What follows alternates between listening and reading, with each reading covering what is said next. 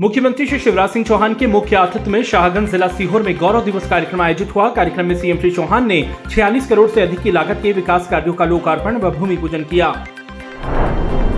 मुख्यमंत्री श्री शिवराज सिंह चौहान शाहगंज के गौरव दिवस पर आयोजित रोड शो में शामिल हुए। नागरिकों ने जगह जगह मुख्यमंत्री जी का पुष्प वर्षा कर आत्मीय स्वागत व अभिनंदन किया।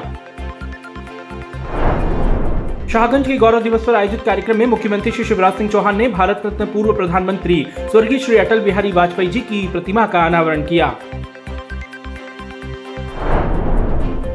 मुख्यमंत्री श्री शिवराज सिंह चौहान, मध्य प्रदेश विधानसभा में विधानसभा अध्यक्ष श्री गिरीश गौतम जी के कक्ष में गणमान्य जनप्रतिनिधियों के साथ कार्य मंत्रणा समिति की बैठक में शामिल हुए।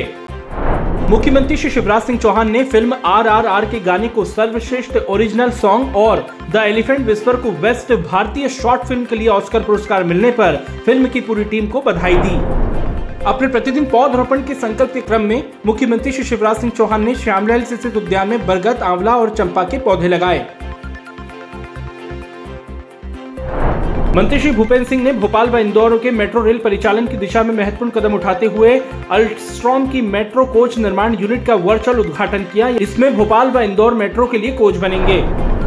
मंत्री डॉक्टर मोहन यादव, प्रशासन अकादमी, भोपाल में जन भागीदारी समिति के अध्यक्षों और प्राचार्यों के दो दिवसीय प्रशिक्षण कार्यक्रम में सम्मिलित हुए एवं संबोधित किया।